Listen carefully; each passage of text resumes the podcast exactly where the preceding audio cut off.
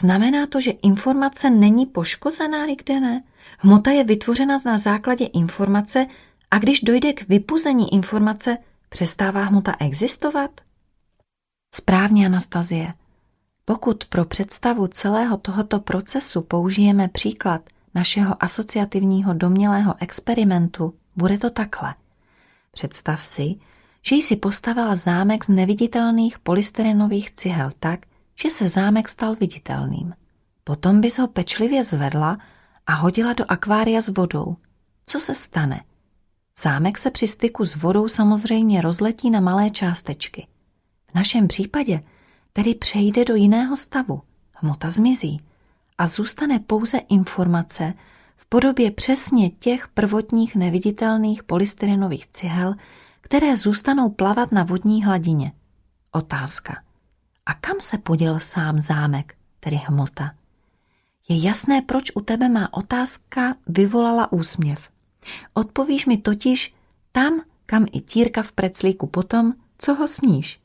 A budeš mít absolutní pravdu.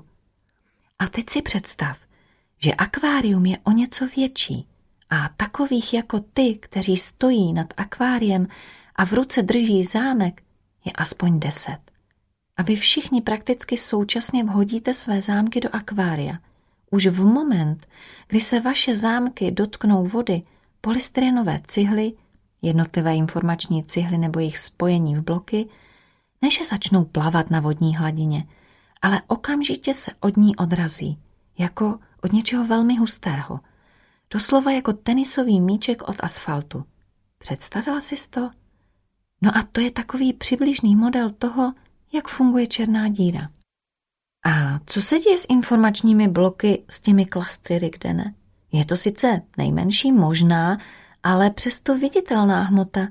Oni se ještě nerozdělili na neviditelné informační cihly? Jsi šikovná, Anastazie. Vidím, že situaci bedlivě sleduješ. Černá díra má sferický tvar. Během toho, kdy je z hmoty vypuzována informace, kdy se informační cihly odtrhávají od přeměňované hmoty, se některá jejich část odděluje po celých skupinách, klastrech. Tyto klastry se stávají objekty s krátkou dobou existence. Mají hmotnost žádná celá 8 gramů a ve formě záření vychází bezprostředně z pozadí pólu této sféry. Ano, i sám pojem póly u této sféry je relativní, protože zde hraje roli pozice pozorovatele a zhluku přeměňované hmoty vůči této sféře.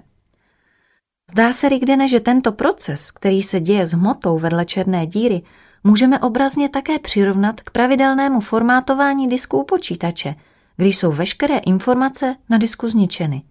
A proč tyto objekty s krátkou dobou trvání existují jen desetiny vteřiny?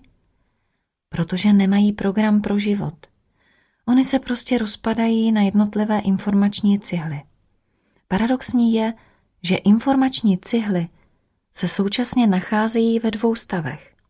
Energetickém a materiálním.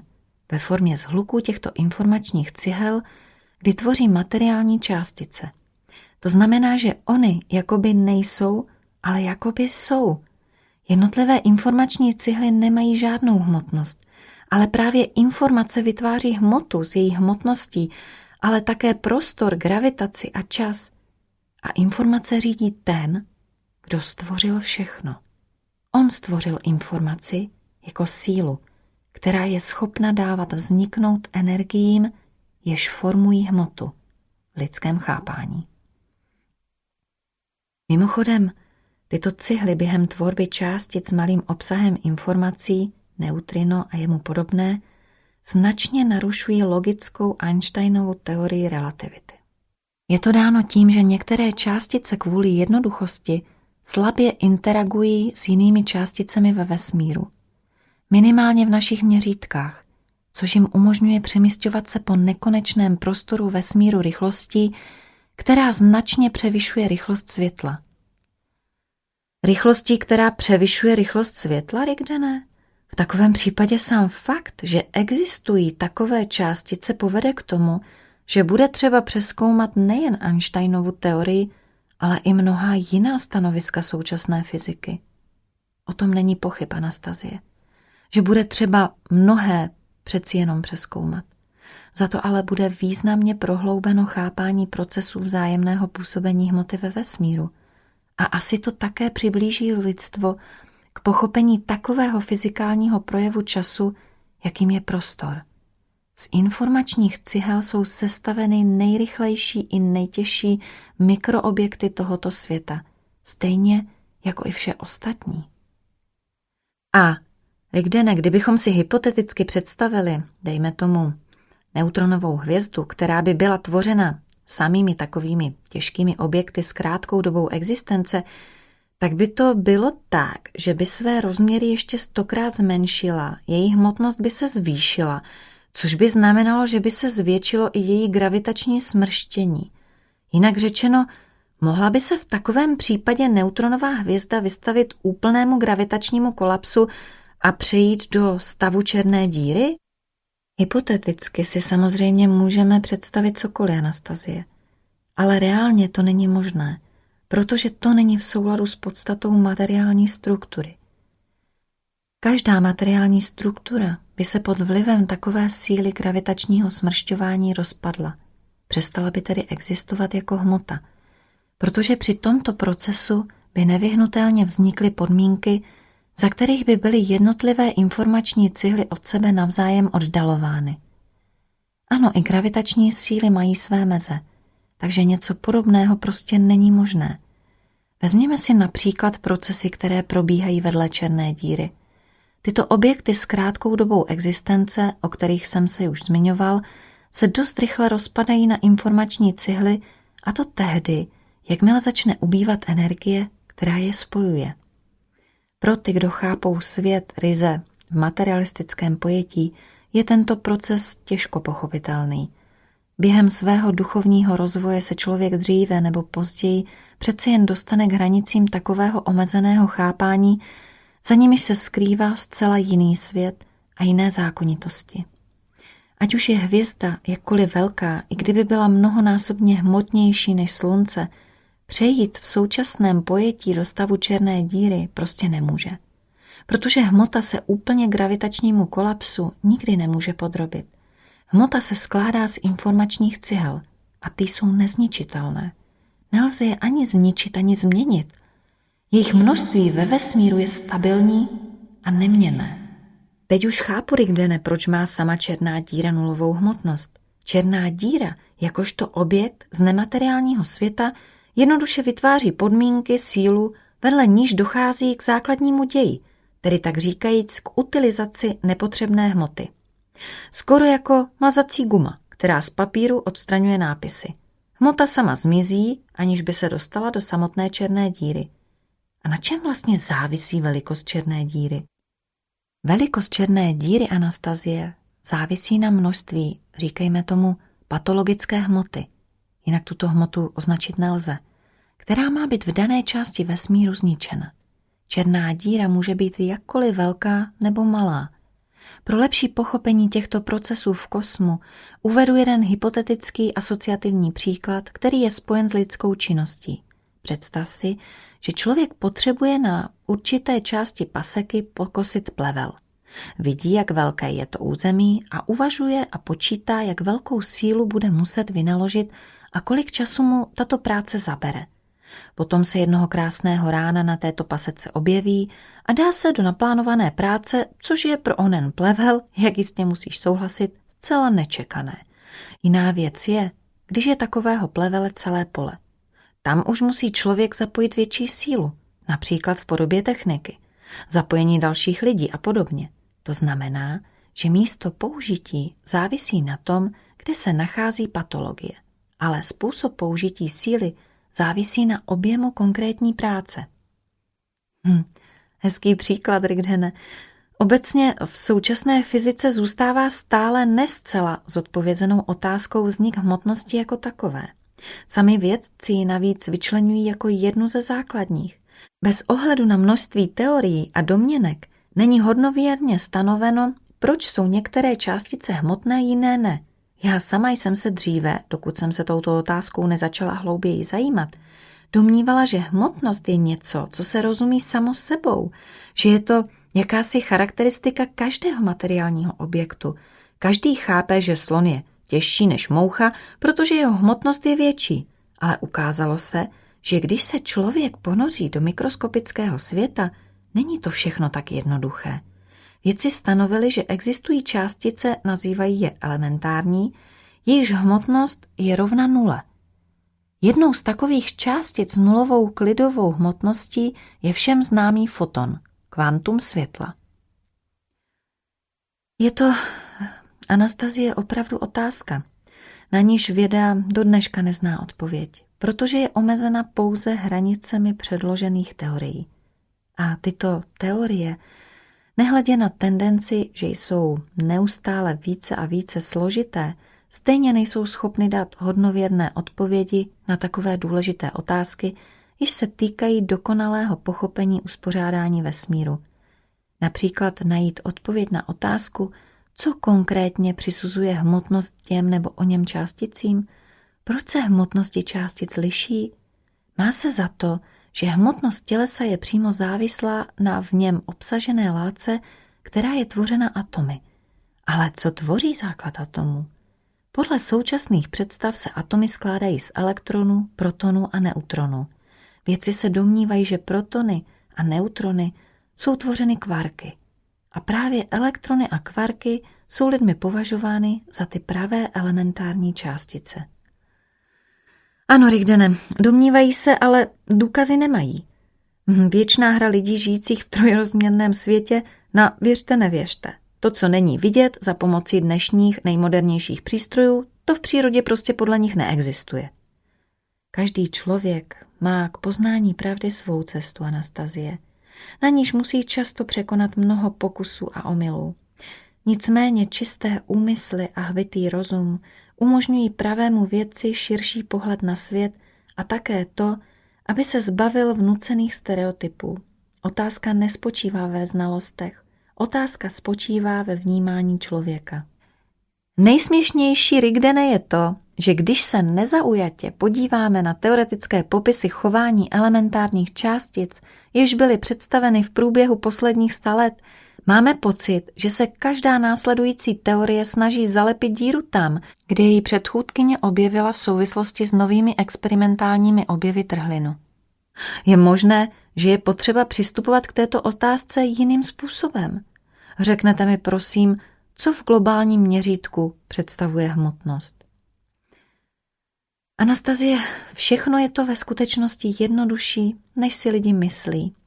Množství hmoty, její objem, hustota a tak dále, a také sám fakt, že se ve vesmíru nachází, nemá vliv na celkovou hmotnost vesmíru. Lidé si zvykli chápat hmotu a její vlastní hmotnost z pozice trojrozměrného prostoru. Ale aby bylo možné pochopit tento problém více do hloubky, je třeba vědět, že vesmír má více dimenzí než tři. Objem, hustota a jiné viditelné charakteristiky, tedy pro lidi obvyklé hmoty v celé její rozmanitosti, včetně tzv. jiných elementárních částic, se mění už v páté dimenzi. Hmotnost ovšem zůstává neměnná, jelikož je částí celkové informace o životě, této hmoty a to až do šesté dimenze včetně. Hmotnost látky je pouze informací o interakci jedné hmoty s druhou za určitých podmínek. Jak už jsem říkal, uspořádaná informace tvoří hmotu. Dávají její vlastnosti, včetně její hmotnosti. Pokud vezmeme v úvahu více rozměrnost materiálního vesmíru, je jeho hmotnost vždy rovna nule. Celková hmotnost ve vesmíru bude obrovská pouze pro pozorovatele třetí, čtvrté a páté dimenze. Hmotnost ve vesmíru je rovna nule, Rigdene? To ukazuje na iluzornost světa jako takového, o čemž se už mluvilo v mnoha starých legendách různých národů. Ano, Anastazie, věda budoucnosti, pokud si vybereme cestu nastíněnou ve tvých knihách, tak se může těšit přiblížení k odpovědím na otázky o vzniku vesmíru a jeho umělém stvoření. Mám ještě jednu otázku, Rigdene, Současná věda předpokládá, že v jádrech prakticky všech velkých galaxií se nachází obří černé díry. Je to skutečně tak? Ne, Anastazie, není. Tato domněnka vznikla u vědců proto, že aktivní galaxie vydávají velmi mohutné záření a hvězdy okolo těchto center se pohybují tak, jako by je přitahovalo něco, co současná technologie nevidí, ale má to velmi velkou hmotnost. Ale v jádrech galaxií černé díry nejsou. Jednoduše tam platí trochu jiné zákony. Spirální galaxie byly objeveny jako první. Hraje tvar spirály nějakou zvláštní roli v mikrosvětě a makrosvětě vesmíru? Ano, Anastazie, je to spojeno se strukturovaným chodem energií a její přeměnou, v podstatě s hlubší fyzikou. Pokud pečlivě proskoumáme tuto otázku, pochopíme, že mnohé v materiálním světě má tvar spirály, nebo se pohybuje ve spirále. Mikroobjekty počínaje a makroobjekty konče. Vezmeme si například mikroobjekt našeho světa, cytoskelet, eukaryotických buněk. Jak jistě pamatuješ definici z biologie, eukaryota jsou takové organismy, již mají těla složená z buněk s diferencovaným jádrem. Ano, Rigdene, do této skupiny patří všichni vyšší živočichové a rostliny, ryby, jednobuněčné a mnohobuněčné řasy a prvoci. Správně, Anastazie. V jejich cytoskeletu můžeme najít i lineárně stočené spirály, dvojitou šroubovici a také super spirální strukturu. Přesně tak, Rigdene.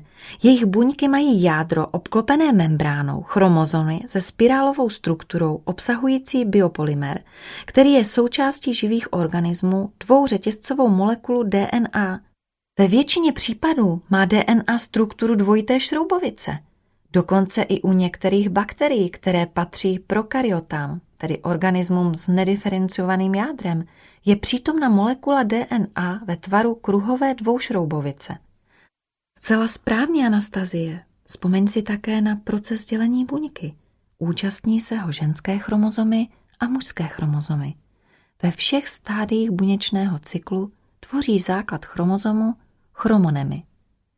Ano, ano, ano, hm, ty vláknité struktury, že jo, Rigdene? Všimni si Anastazie také jedné zvláštnosti. V buňce, která se nedělí, jsou rozmotané, jinak řečeno despiralizované, kdežto během dělení buňky jsou stočeny do spirály. Obrazně řečeno vypadají jako dva propletení hadi. No, jak si jistě pamatuješ, k funkcím DNA patří zachování informace, její předávání a realizace genetického programu rozvoje.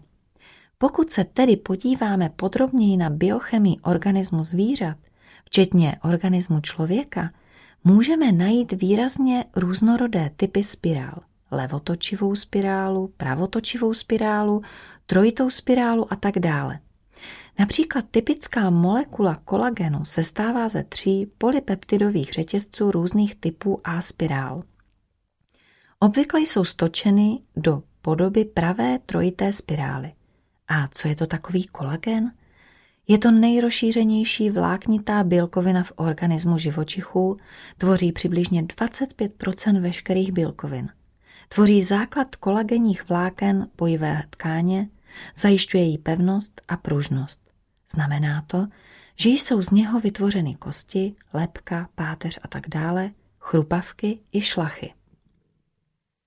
Nebo jiný příklad, co jsou to vlasy lidské nechty nebo u zvířat peří, drápy, bodliny a srst. Jsou to struktury tvořené převážně keratinem, rohovinové látky. Keratin, jakožto strukturální bílkovina, je také převážně vystaven ve tvaru spirály. Například ona strukturální bílkovina vlasů nebo chlupů a keratin. V níž větší část peptidového řetězce stočená do pravé A spirály a už dva peptidové řetězce tvoří společnou levotočivou superspirálu. Obrazně řečeno, je to takový spirálovitý propletenec v podobě dvou hadů. Superspirály se pak spojují do tetrametrů a ty se slučují do ještě složitějších útvarů. Osm takových složitých útvarů pak už tvoří mikrofibrily vlasů nebo chlupu. Toto všechno jsou pro materiální svět viditelné procesy, které vznikají na neviditelné energetické úrovni organizování hmoty. Struktura ve tvaru spirály je jeden z nejlepších způsobů, jak dlouhou dobu uchovávat informace. V současnosti se k tomuto poznání věda pomalu dopírá. Například díky metodám testování DNA se toho můžeme o člověku mnoho dozvědět, včetně toho, že můžeme udělat genetickou expertízu za účelem zjištění biologické příbuznosti. Dříve se pro analýzu DNA používala krev. Dnes už můžeme pro podobnou analýzu využít sliny, vlasy nebo lidské nechty. Soudní lékaři dokážou už podle jediného vlasu určit věk a pohlaví člověka. Mohou určit také to, jaké látky a mikroprvky vlasy obsahují a v jakém období života člověka převládaly v větším nebo menším množství v jeho organismu. Tyto údaje pak ve svém důsledku vypovídají o tom, jak člověk žil, jaké bral léky, jak se stravoval a tak dále. Analýza DNA vlasu oproti jiným příkladům umožňuje odborníkům identifikovat majitele vlasu. Tento postup využívají i archeologové, když zkoumají nejrůznější pohřebiště a starověké hrobky, protože vlasy se zachovávají mnohem lépe než kosti. Pravda ale je, že toto zdaleka ještě nejsou hranice toho, co můžeme poznat. Věda teprve stále ještě stojí na prahu poznání tajemství spirálové struktury, jež se člověku nachází v nemalé míře, zájemného vztahu hmoty s energiemi. Je třeba ještě podotknout, že znalosti o tomto existovaly už velmi dávno. Svědčí o tom znaky a symboly dávných lidí, jež byly zanechány jako zápisky na rituálních předmětech, kamenech, artefaktech z pohřebišť nebo na symbolických architektonických prvcích, dozvuky magických rituálů, jež byly rozšířeny mezi nejrůznějšími národy téměř po celém světě.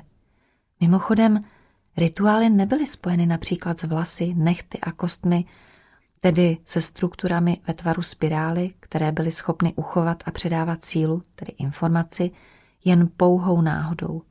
Informace, nebo jak to dříve nazývali spící síla, se aktivovala, tedy probouzela, pomocí zaklínadel, tedy určitých zvukových vibrací nebo pomocí soustředění síly mysli a pozornosti.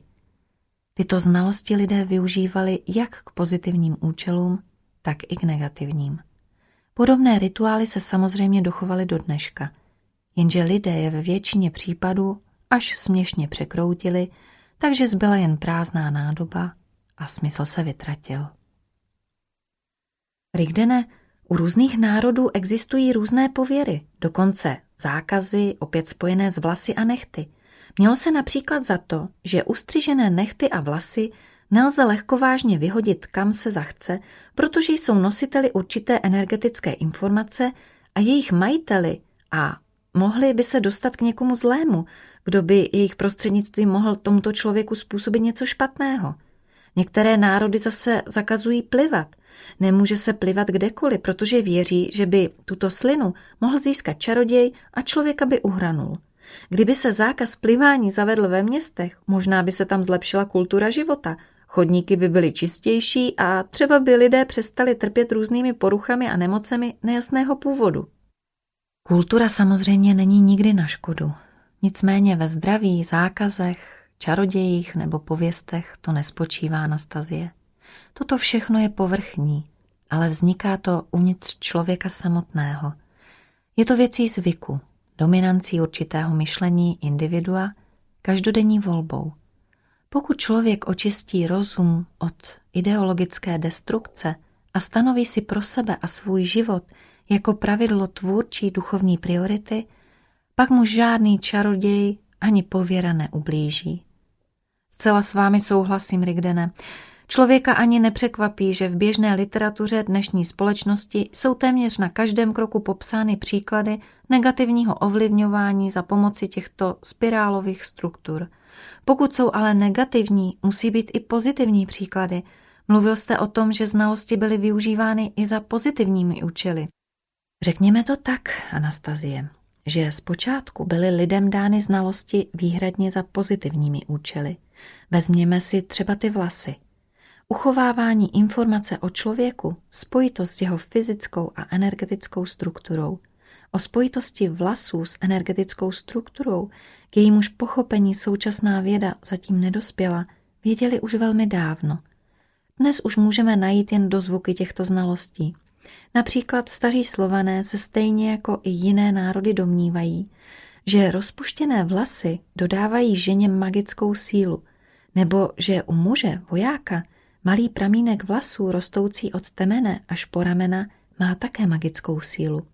Toto všechno jsou pozůstatky někdejších znalostí o energetické struktuře člověka a možnostech jejího správného využití v životě tak, aby napomáhala na duchovní cestě. Dokonce i svazek ustřižených vlasů uchovává spojení s člověkem. Dříve, když někoho z určité vesnice posílali na dalekou cestu s nějakým úkolem, nechával tento člověk pramen svých vlasů. Vesnice se během plnění této mise pravidelně scházela, lidé usedali do kruhu a pramen vlasů umistovali do jeho středu. Všichni vykonávali to, co bychom dnes nazvali meditací, modlitbou – to znamená, že se lidé z vesnice nacházeli ve změněném stavu vědomí, v meditaci a skrze pramen vlasů dodávali člověku dodatečnou duchovní sílu jako podporu při plnění jeho mise. Mimochodem, dříve za těmito účely, kdy se občina snažila duchovně pomoci konkrétnímu člověku, předem onomu člověku ostříhali prameny vlasů na třech místech, které jakoby symbolizovaly nad hlavou trouhelník, na spáncích blíže k uším a na zátilku. A potom občina nad těmito vlasy tak říkajíc meditovala. Používalo se to, aby napomohli blokaci negativního stavu spojeného s minulostí člověka a aby to uhasilo záblesky jeho materiální podstaty. Na čele vlasy nikdy nestříhaly, protože přední část člověka a prostor před ním se považoval za prostor spojený s duchovním směřováním – cestou vpřed. Prostřednictvím vlasů je možné v podstatě slabé, krátkodobé, ale zcela reálné působení na člověka. Takovým působením je však možné zesílit jen to, co v dané osobnosti převládá. Jinými slovy je možné prostřednictvím vlasů dobrého člověka, kdy na něj působí hluboké vnitřní pocity, jiného dobrého člověka, předat pozitivní energii tím, že v něm na určitý čas posílí pozitivní síly. Hlavní práce na sobě samém ale samozřejmě zůstává na dané osobnosti. Je zajímavé, že dříve se znalosti o takové dodatečné síle využívaly v magických rituálech pouze za účelem duchovní pomoci člověku. Ale dnes je to z velké většiny buď zkresleno, nebo se toho využívá v negativním smyslu. Lidé nějak zapomněli, že tyto znalosti jim byly dány proto, aby si navzájem pomáhali. V některých současných náboženstvích existuje obřad stříhání vlasů Rigdene, například stříhání na mnicha u křesťanů, rituál vyholení vlasů u muslimů, kteří podstupují pouť do Meky, nebo holení dohola v buddhistických mnižských obcích, či holení přední části hlavy u Číňanů, Manžů, Ainů, kteří tímto přinášeli oběť Bohu. Co tvoří základ těchto rituálů? Toto jsou už čistě symbolické akty Anastazie, které se v náboženství chápou jako konečné rozloučení člověka s celou jeho minulostí a přijetí rozhodnutí, že bude sloužit danému náboženství. Považuje se to za oběť Bohu. Ve skutečnosti je to ale tak, že pokud se člověk zvnějšku ostříhal nebo oholil, ale vnitřně se kvalitativně nezměnil, zůstane to jen pouhým symbolickým aktem. Opakuji, že nejsou důležité vnější příznaky, oděv, čím si příznačný vnější vzhled, ale vnitřní stav člověka. Třeba odříznutí vlasů v podobě kříže, holení temene, čela, to už je zdeformované předávání znalostí, výklad samotných lidí, jejich čistě symbolická demonstrace spojení člověka s Bohem, jeho kráčení po duchovní cestě a uctívání určitého náboženství. Ano, Rigdene, není jen tak, že se říká, že nelze člověka soudit podle šatů. Když se ještě vrátím k otázce tvaru spirály v mikrosvětě a makrosvětě, Vzpomněla jsem si, že pohyb elektronů v čase neměnném magnetickém poli tvarem také připomíná spirálu. V přírodě je mnoho jevů s takovýmto pohybem spojeno. Všimně si Anastazie rozsáhlých přírodních jevů, jako jsou například cyklony, anticyklony, obří oceánské víry, jejich centrum se může nacházet desítky metrů pod úrovní oceánu, pole spirální turbulence, generování spirálních vln a tak dále, spirálovitá struktura a pohyb makroobjektů, například galaxií. Povím ti dokonce o spirálovitém tvaru v makrosvětě to, co dnešní věda ani nezná, ale odráží se to ve starobylých legendách různých národů o stvoření světa. Mimochodem moudrý člověk by se měl zamyslet nad tím, proč navzdory očividné rozmanitosti popisu všemožných variant zobrazení světa jsou u různých národů hlavní poznatky překvapivě shodné. Kromě tohoto pouze v několika málo případech můžeme takovou schodu vysvětlit kontaktem mezi kulturami. Odkud dávní lidé věděli, jak byl stvořen vesmír a život v něm, že protikladné kosmické principy mají něco společného? Proč chápali svět jako věčný pohyb, přeměnu a vývoj a vše, co v něm existuje, za výsledky boje dvou principů? Odkud věděli o existenci různých světů, jež jsou hustě osídleny různými bohy a lidmi, tři, sedm, devět nebo více neby, zemí, nebeských zemí a tak dále, o mnoha stupňovém vesmíru, o pojmu jediného prazákladu vesmíru, který udává jeho tvar, kvality, vlastnosti světa, ale sám je těchto příznaků zbaven? Proč se v legendách objevují shodné kvantitativní a kvalitativní charakteristiky přírodních živlů a nejčastěji se mluví právě o čtyřech živlech – vodě, ohni, vzduchu a zemi? Proč ve většině případů tyto čtyři živly spojuje pátý centrální element a toto všechno dohromady je spojováno s materiálním základem světa? U starých Číňanů se například pět základních elementů světa označovalo termínem u sin – u označovalo pět a hieroglyf syn znamenal působit konat. Dohromady to tedy znamenalo pět elementů, které žijí ve věčném pohybu. Rozvoj světa byl u nich určován opět jako vzájemné působení dvou protikladných kosmických principů Ying a Yang. Písemnostech staré Indie hrály důležitou roli ve vesmíru vedle čtyř živlů také duše, atman, rozum, manas, čas kala, prostor, dik a také pojem jako akaša. Substance akaša měla být něco nedělitelné a všudy přítomné. Přisuzovali jí jen jeden charakteristický rys – zvuk. Podle názoru starých Indů právě ona spojovala všechny zmíněné substance, tedy čtyři materiální a čtyři nemateriální. Mnohé svaté legendy různých národů světa uchovávají vědění o tom, že člověk se skládá z pěti základních částí. Taky musím podotknout, že představy dávných lidí o životě a smrti se od současného pohledu na svět kvalitativně lišily. Smrt z jejich pohledu neznamenala definitivní zničení člověka. Život a smrt mezi sebou byly těsně propojeni, navzájem se doplňovaly. Podle tradice se na smrt nahlíželo jako na přechod do jiné formy existence – tento přechod ovšem závisel na duchovní kvalitě života člověka a proto se říkalo, že život způsobuje smrt a smrt zase život. Umřít znamenalo narodit se znovu podle svých zásluh nebo odejít do lepšího světa.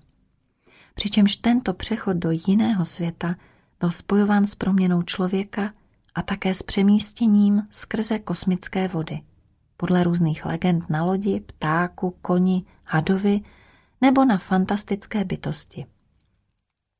No a v různých legendách starých národů se také samozřejmě popisuje, jak zanikne vesmír. Moudrý člověk se jistě zamyslí nad tím, odkud o tom všem mohli naši předci vědět a jak mohli vůbec v takovýchto globálních kategoriích přemýšlet. Vždyť lidé v dávných dobách ve většině případů viděli kromě místa svého narození jen občas něco vzdálenějšího, nemluvě už o kosmu a tím spíše o stvoření a zániku vesmíru, ale znalosti o vesmíru měli. a společný základ, na němž vznikaly kosmologické mýty různých národů světa, byl dnešními slovy řečeno následující. Ze světa Boha, což je nazýváno v legendách různě světové vody, světový oceán, svět prvopočátku stvořitele, se objevil prapůvodní zvuk. Mytický pták, zvuk, první logos, slovo Boha. Jindy se v legendách píše o vzniku světa z chaosu, ale musíme vzít v úvahu, že řecké slovo chaos, prázdnota, vzniklo z kořene cha, slova chajno, chasko, zývám, rozevírám. Chaos má tedy v mytologii význam zývání, rozevřený prostor, prázdný rozestup. Skoro jako na počátku Bible Rigdene, kde se pojednává o stvoření světa. Země byla pustá a prázdná a nad bezednou propastí byla tma a nad vodami se vznášel duch boží. Dnes je to v ruském synodálním překladu Bible propast. Ale původně Anastazie ve starém mezopotánském textu, odkud židovští žrecové převzali sumersko-babylonskou kosmologii, to byly prapůvodní světové vody, moře.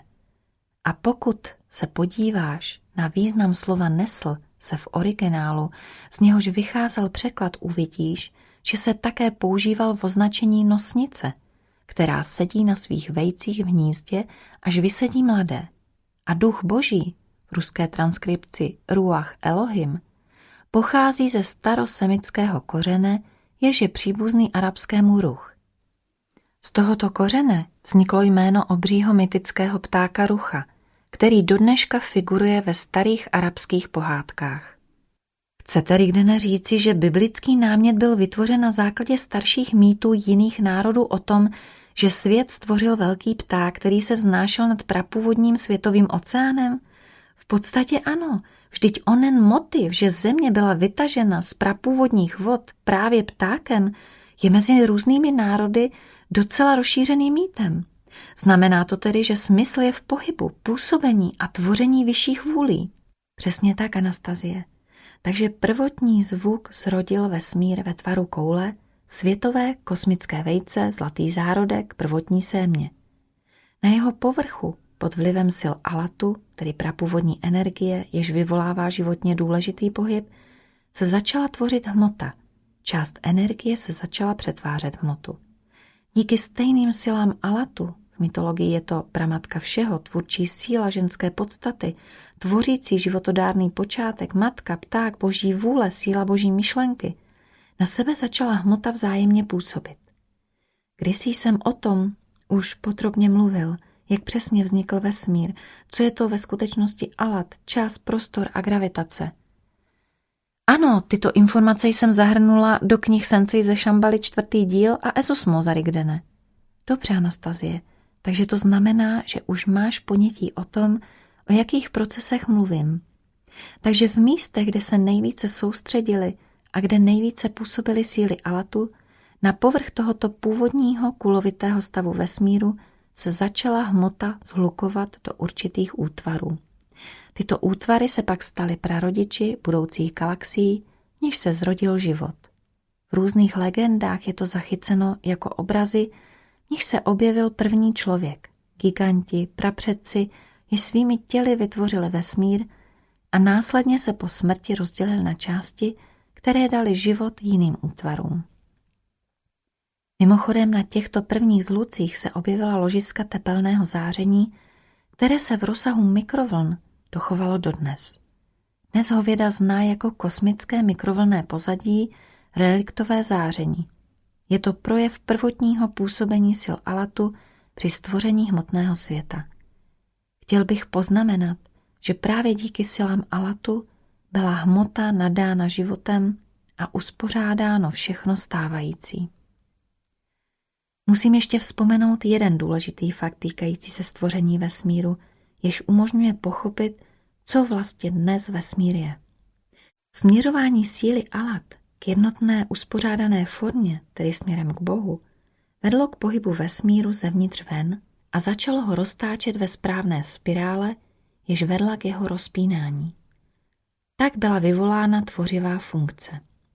Pohyb zevnitř ven se u národů už od dob staršího paleolitu symbolicky zobrazoval ve tvaru správné svastiky, přímé pravé svastiky, tedy v podobě kříže s ohnutými rameny do pravého úhlu směrem doleva. Symbolizuje pohyb ve směru hodinových ručiček, tedy doprava. Mimochodem v překladu ze sanskrtu staré indické slovo svastika je tvořeno z částí su, spojené s blahobytem, takže su asti znamená je překrásné, blahobytné existování. Když se vesmír otáčel ve směru správné spirály, dala síla Alatu současně vzniknout také protikladné síle.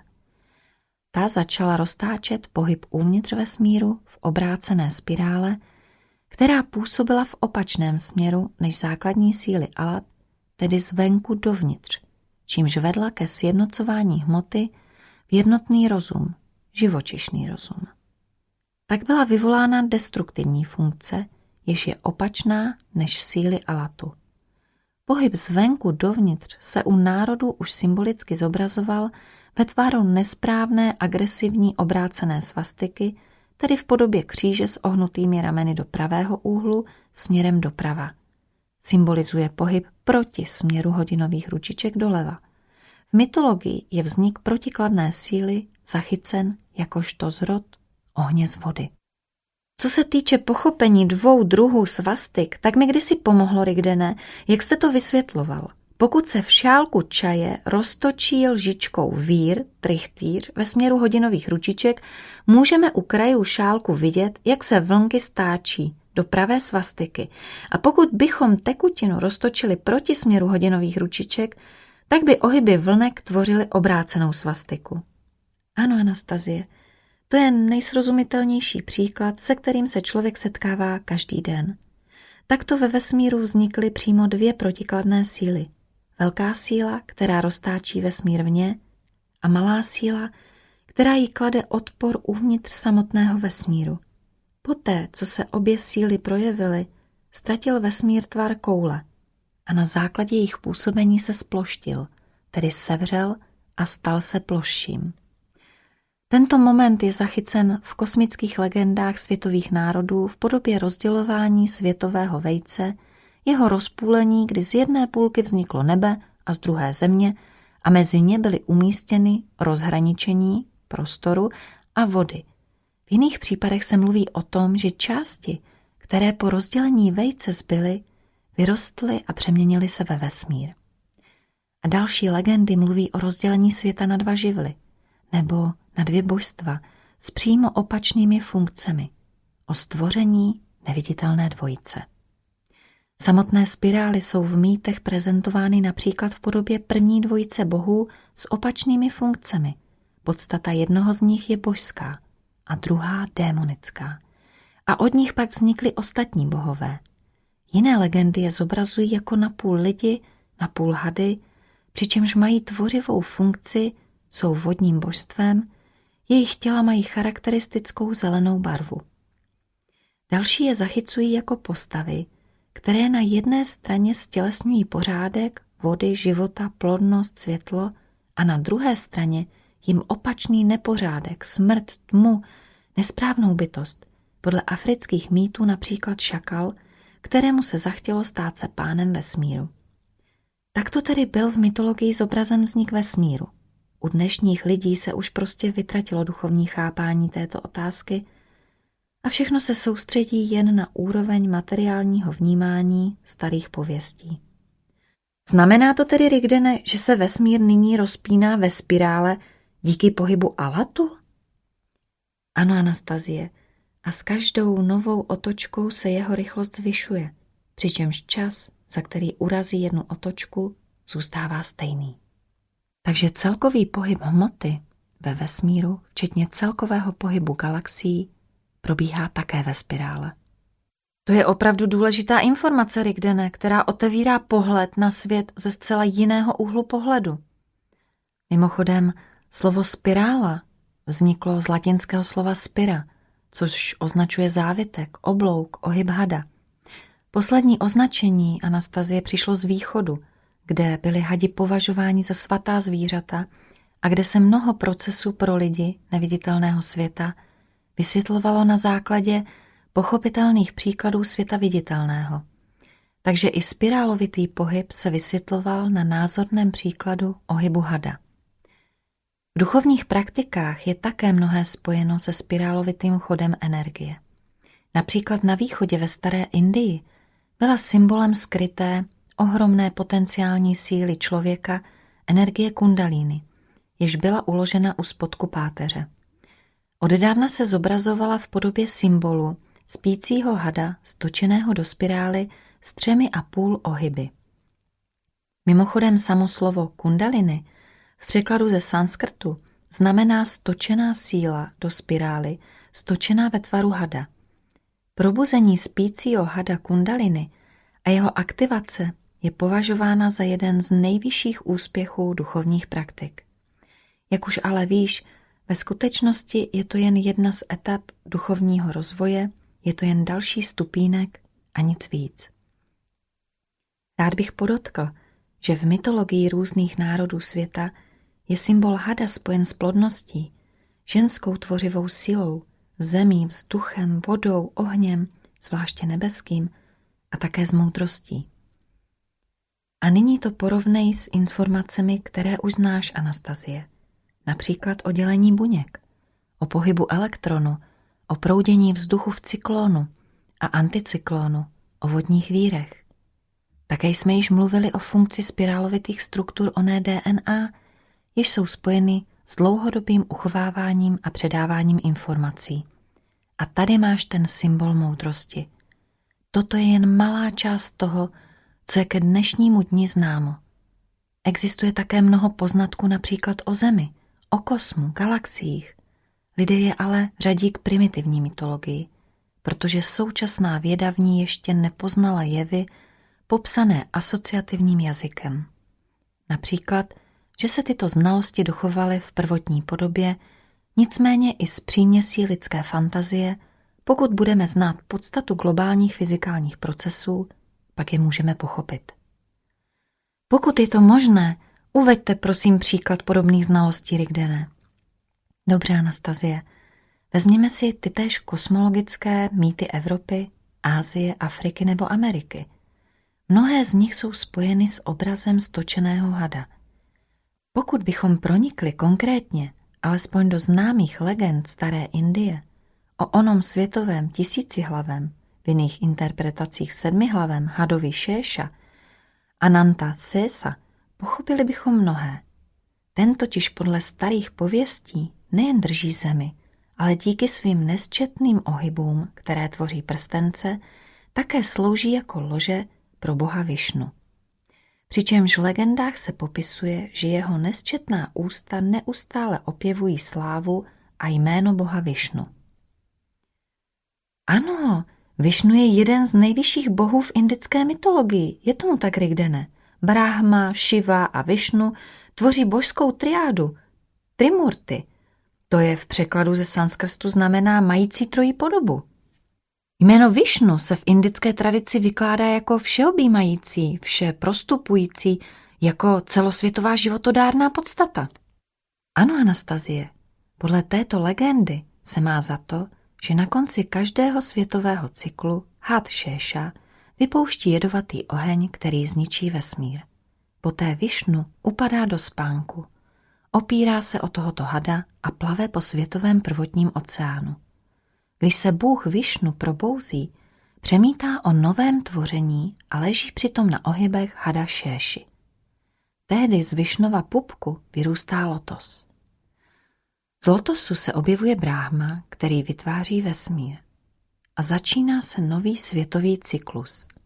Je zajímavé, že stálým přívlastkem hada Šéši je Ananta, tedy nekonečný. Had stělesňující nekonečnost. Ananta je symbolem nekonečnosti. Je to zajímavé, pokud připustíme, že pod ohyby hada se mělo na mysli spirální proudění energie Rigdene. Hm, Řeknu dokonce víc, Anastazie. V některých mýtech byl had Šeša považován za iluzi Višnu, ale v některých jako část Višnu. Přečti si přízemnější mýty. Například o egyptském hadovi Mechenta, který obepíná zemi. Nebo o skandinávském hadovi Jermungandr, Midgardsormn, který podle legend žije v oceáně a obtáčí celou zemi. Nebo si vezmi mytologii národů západní Afriky, afrického kmene Dogonů. U nich jsou zmínky o tom, že země je podobně jako věnec obklopena prostorem slané vody. Toto všechno obtáčí obrovský had, který se přitom kouše za ocas. A v centru země se nachází železný sloup a zemský disk se otáčí během dne okolo své železné osy. Nebo si všimni indiánských mýtů z centrální části Jižní Ameriky, podle kterých byla doba, kdy nebe spadlo na zem a oddělit je mnohdy pouze had, který se obtočil kolem nebe a země. Domnívají se, že je do dnešního dne stále drží, aby od sebe byly odděleny.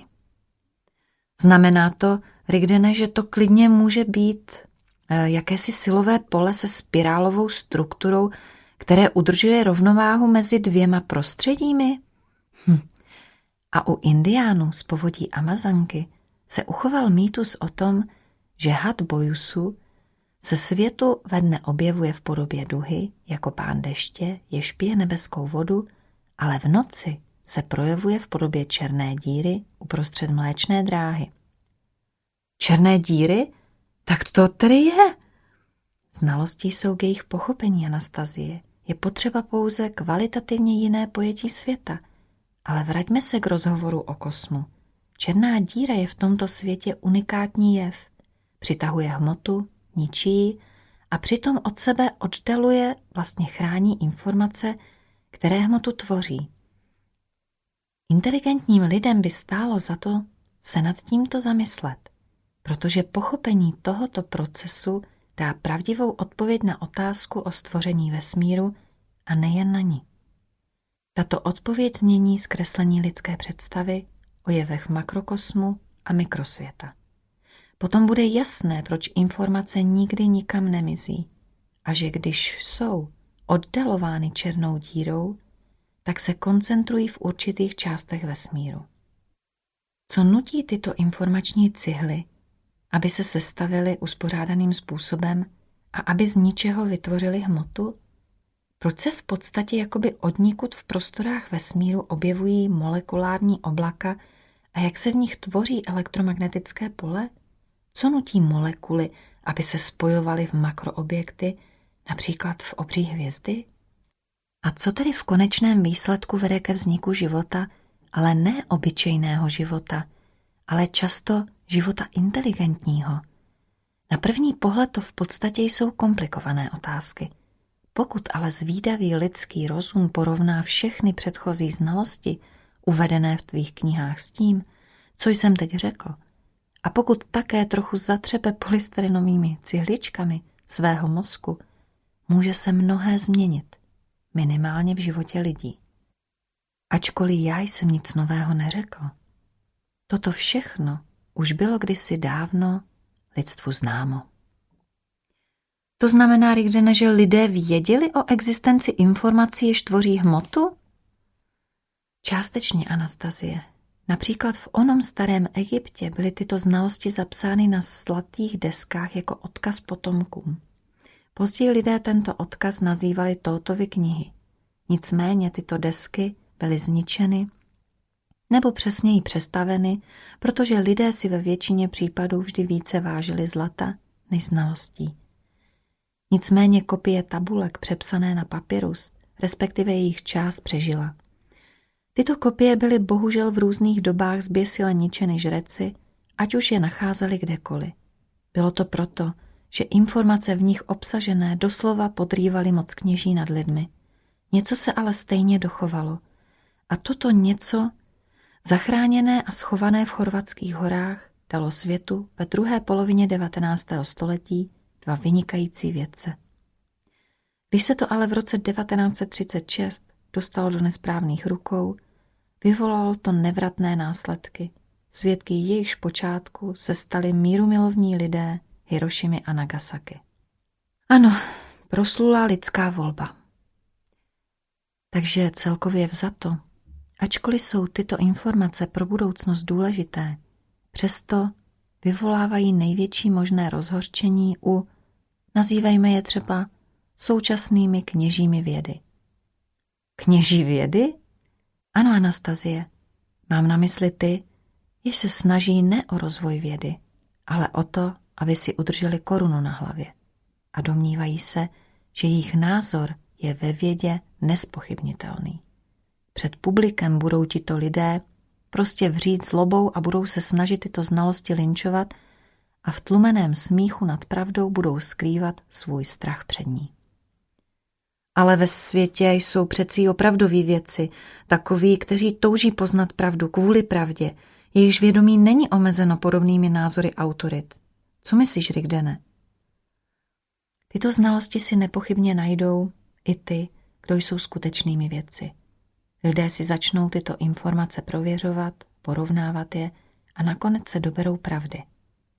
Všechno, co jsem záměrně nedořekl, je schopen snaživý rozum, když vidí směr a již uvedené znalosti objevit sám, když otevírá svou cestu k poznání pravdy. A co se týče autorit, tak v opravdové vědě autority nejsou a být nemohou. Opravdová věda je proces poznání pravdy a ne prostředek dosažení moci. Až se potvrdí tyto informace o černé díře a o nejtěžších mikroobjektech v našem materiálním vesmíru, a je to možné udělat s dnes již dostupnou technikou, pak tyto objevy nejen odpoví na mnohé dnes neřešitelné otázky vědy, počínaje s rodem vesmíru a konče přetvořením částic v mikrosvětě. Kardinálně to změní veškeré chápání toho, jak funguje svět, od mikroobjektů po makroobjekty a pochopení jevů, jež je tvoří. Potvrdí to prvotnost informací, duchovní podstaty.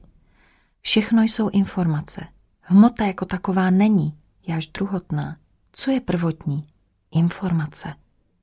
Pochopení tohoto změní mnohé. Dá to vzniknout novému směru ve vědě. Ale nejdůležitější je, že lidé si odpoví na otázku, z čeho se sestává člověk. Vždyť do dneška se mlčí o jeho podstatě a celkové od fyzického těla odlišné energetické struktuře.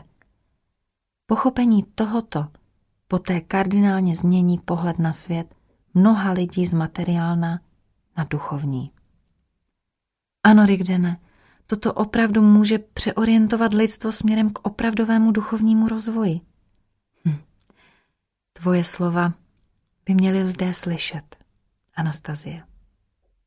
Chtělo by se věřit, že to uslyší. Vždyť jsou to takové unikátní znalosti, Rigdene. Pro člověka jsou unikátní teprve tehdy, když už chápe mnohé za hranicemi stereotypů materiálního světa, Anastazie kde se jeho duše snaží dostat za horizont událostí.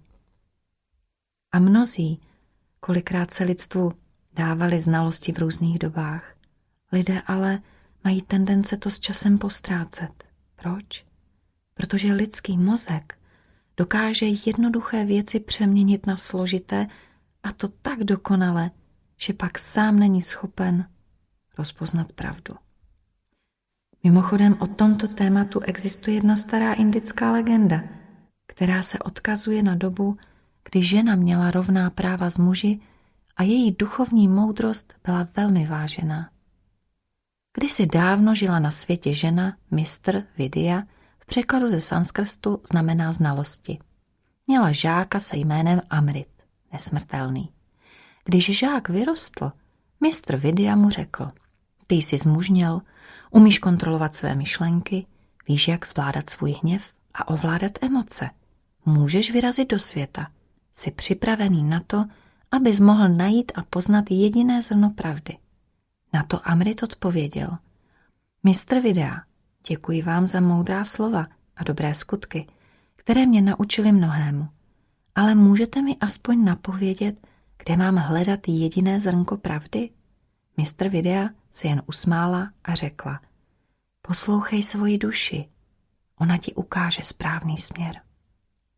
Jakmile vešel Amrit do velkého města, uslyšel zprávu, že král země pořádá velké schromáždění mudrců, kteří povedou diskuzi o smyslu života. Vítěze čeká imperátorská odměna 100 krav, jejíž rohy budou ověšeny zlatem. Amrit se rozhodl jít na schromáždění. Doufal, že se tam dozví, kde má hledat to jediné zrnko pravdy. Ale stalo se něco neočekávaného. Když zazněla otázka, co je smyslem života, každý mudrc na to měl svoji odpověď.